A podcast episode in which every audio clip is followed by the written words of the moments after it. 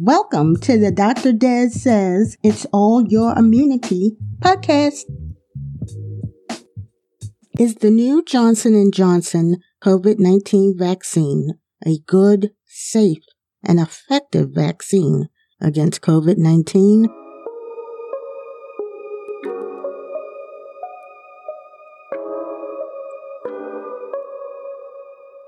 The Johnson & Johnson vaccine against COVID-19 was approved for emergency use authorization in the United States on Saturday, February 27, 2021.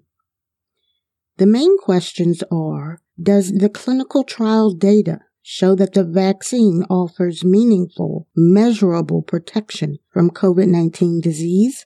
After this vaccine is administered, will it cause fewer people to get sick, cause fewer people to get severely ill from COVID-19, or cause fewer people to transmit the virus after exposure? The initial release of findings from clinical trials was met with disappointment because the vaccine showed only a 66% efficacy against the disease. But if you've been listening to this podcast, in particular, Episode 10, Which COVID-19 Vaccine is the Best for You? And Episode 12, How Does the New Johnson & Johnson COVID-19 Vaccine Work? And Why is it Different from Messenger RNA Vaccines? You know that I think this generation of vaccines against SARS-CoV-2 is pretty special. It is a miracle that we have this plethora of vaccines when history tells us that it is rare to even have one this soon. In a continuation of last week's deep dive into the Johnson & Johnson COVID-19 vaccine, we will examine the topics discussed in the final hearing before the FDA granted emergency use authorization. These topics include the vaccine efficacy in moderate and severe COVID-19 across different age groups, efficacy against the variants, and efficacy in different regions of the world, and an explanation as to why these data points matter.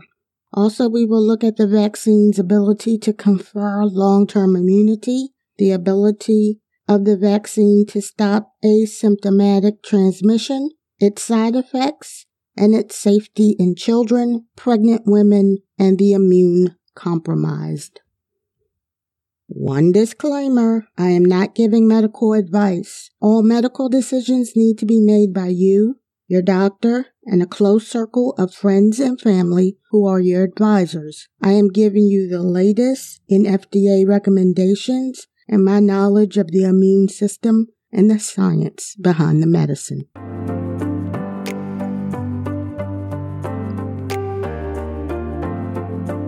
The Johnson & Johnson clinical trial for its COVID vaccine was one of the largest studies of its kind conducted.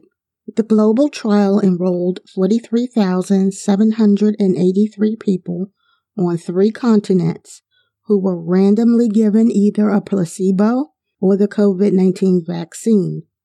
The trials were conducted with participants 18 years of age and older. Therefore, authorization for use is for those in those age groups.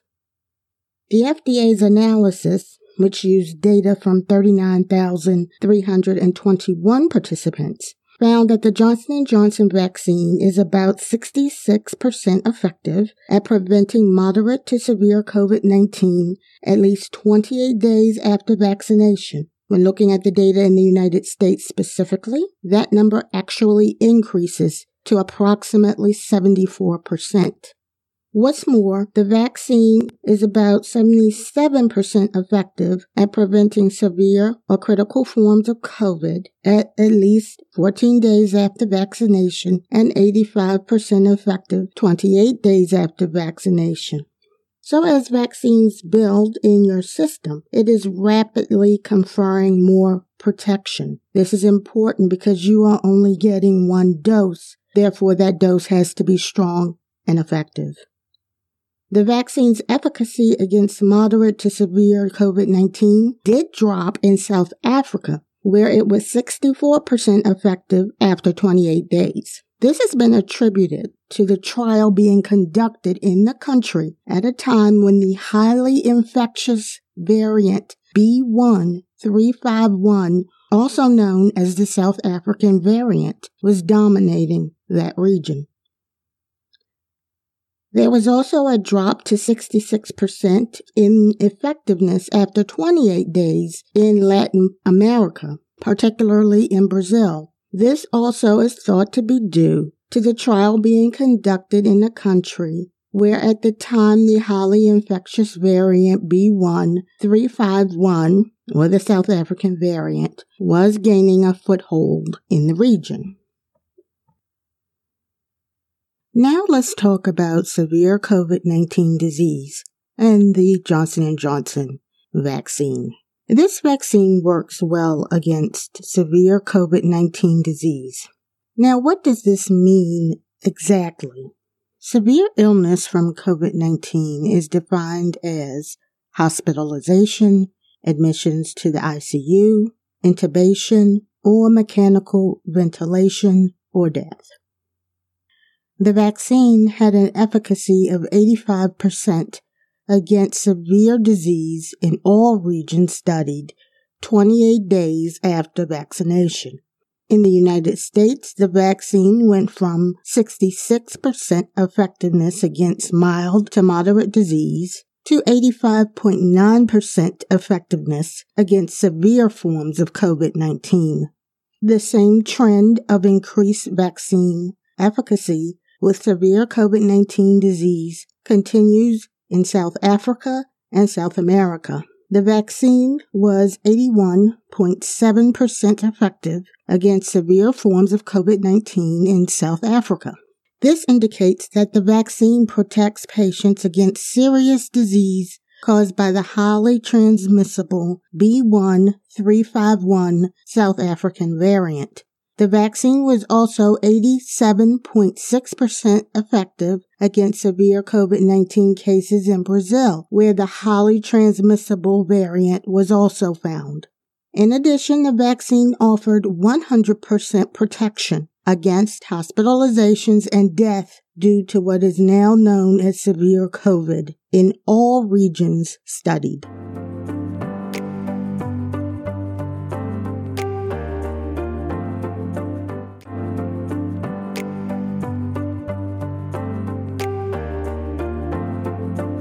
So how should we think about these results when it comes to moderate disease?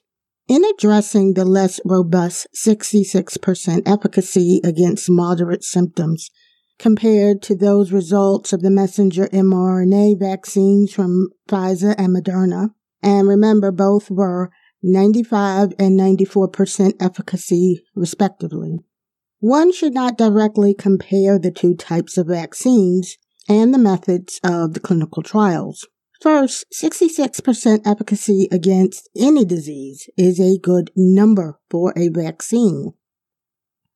Every year, the numbers of people hospitalized because their flu symptoms progressed from mild and moderate to severe are reduced every year with the yearly flu vaccine. Those vaccines have great benefit to communities, but their efficacy in any given year can range from 40% to 60% efficacy. So the Johnson & Johnson vaccine with 66% efficacy is good relative to all vaccines against disease, and the number is still well above the 50% target set by Dr. Anthony Fauci, director of the National Institutes of Allergy and Infectious Disease of the NIH.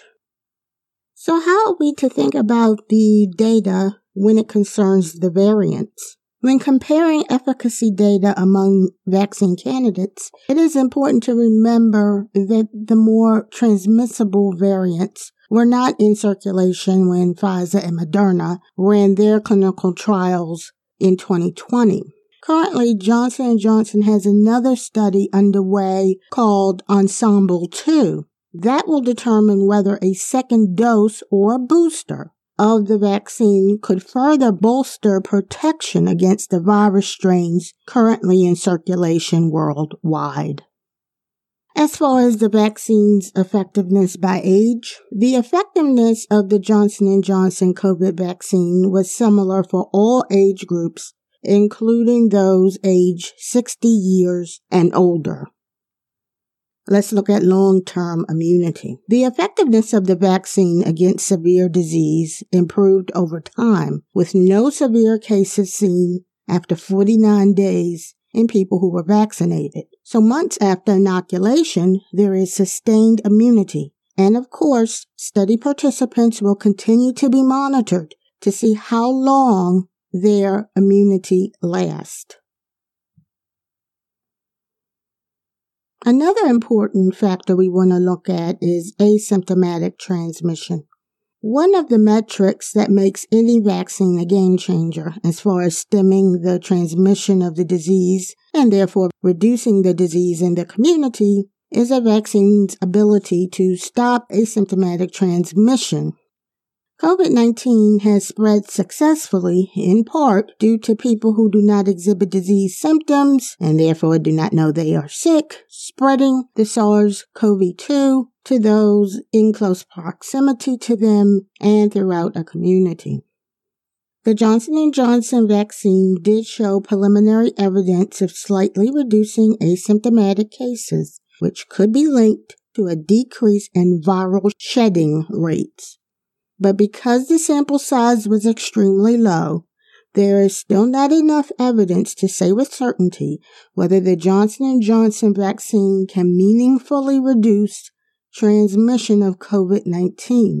More data needs to be collected to better understand the impact of this vaccine on transmission. This finding, as preliminary as it is important in light of the reduced efficacy of the AstraZeneca Oxford University COVID-19 vaccine against the highly infectious South African and UK variants. That vaccine showed good effectiveness in stopping asymptomatic transmission. However, the low efficacy against the variants cast doubt on the wide use of the vaccine going forward, and therefore there needs to be another candidate that may be highly effective at stopping asymptomatic transmission. The Johnson & Johnson vaccine just might be that candidate. So let's look at the vaccine's side effects. The vaccine was reported to be, quote, well tolerated, end quote, in study participants, Johnson & Johnson said in a press release. According to the data so far, the vaccine may cause, quote, mild to moderate side effects typically associated with vaccinations, end quote. This includes cold-like symptoms, a headache, body aches, pain at the injection site, and a fever, all of which are the normal signs that the body's immune system response is being primed.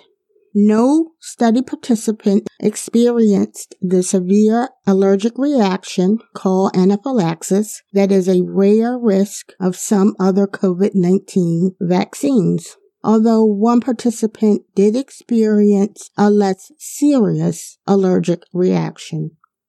The FDA also said that although there were no serious side effects linked to the vaccine so far, it is recommending further monitoring for blood clots. In this study, clots were reported in about 15 vaccine recipients and 10 placebo recipients.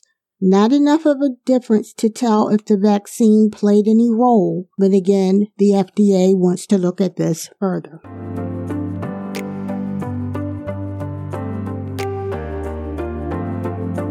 So, who is it approved for currently? And who will it be approved for in the future? Johnson & Johnson's vaccine is approved for those 18 years of age and older. There are plans to next test its vaccine in children older than 12 and under the age of 18. Immediately after those trials, Johnson & Johnson will begin a study that includes adolescents. There are plans to test its coronavirus vaccine in infants and newborns. The company then will test its vaccine in pregnant women and finally in those immunocompromised people. The company has already outlined its plans on the expanded testing in the report it submitted to the FDA for emergency use authorization. So in conclusion, the Johnson & Johnson vaccine is a good, safe, and effective vaccine against COVID-19. While I personally, and this is not a recommendation, think that the gold standard for the COVID-19 vaccines are still the messenger RNA vaccines from Pfizer and Moderna, the Johnson & Johnson vaccine is a very good vaccine, and in any other year, it would be considered the gold standard among vaccines. To face this pandemic and stop it successfully, more people vaccinated with even average vaccines is enough. Johnson & Johnson offers protection above that threshold and needs to be embraced for its ability to keep severe symptoms of COVID-19 down, therefore taking the burden off of community hospitals. There is also interesting data that it confirms long-term immunity and may stop asymptomatic transmission. This bodes well for those who take this vaccine. And remember, Johnson & Johnson is also testing a booster shot or second dose in its Ensemble 2 trials. From there, we will be able to see if the second shot makes the vaccine more robust against moderate cases of COVID-19.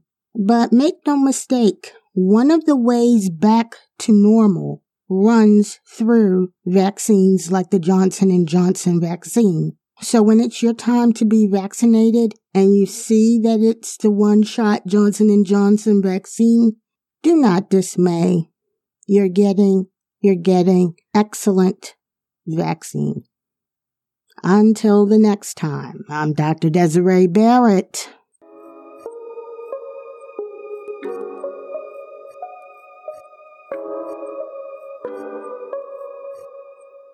If you have any questions for me about this episode or any of our previous episodes, please email me at drdezsays@gmail.com, dr.dessays@gmail.com, or you can DM me on Twitter at Dr. Dez Says, #1, at Facebook at Dr. Dez Says, and on Instagram also at Dr. Dez Says. Until the next time, just remember, it's all your immunity.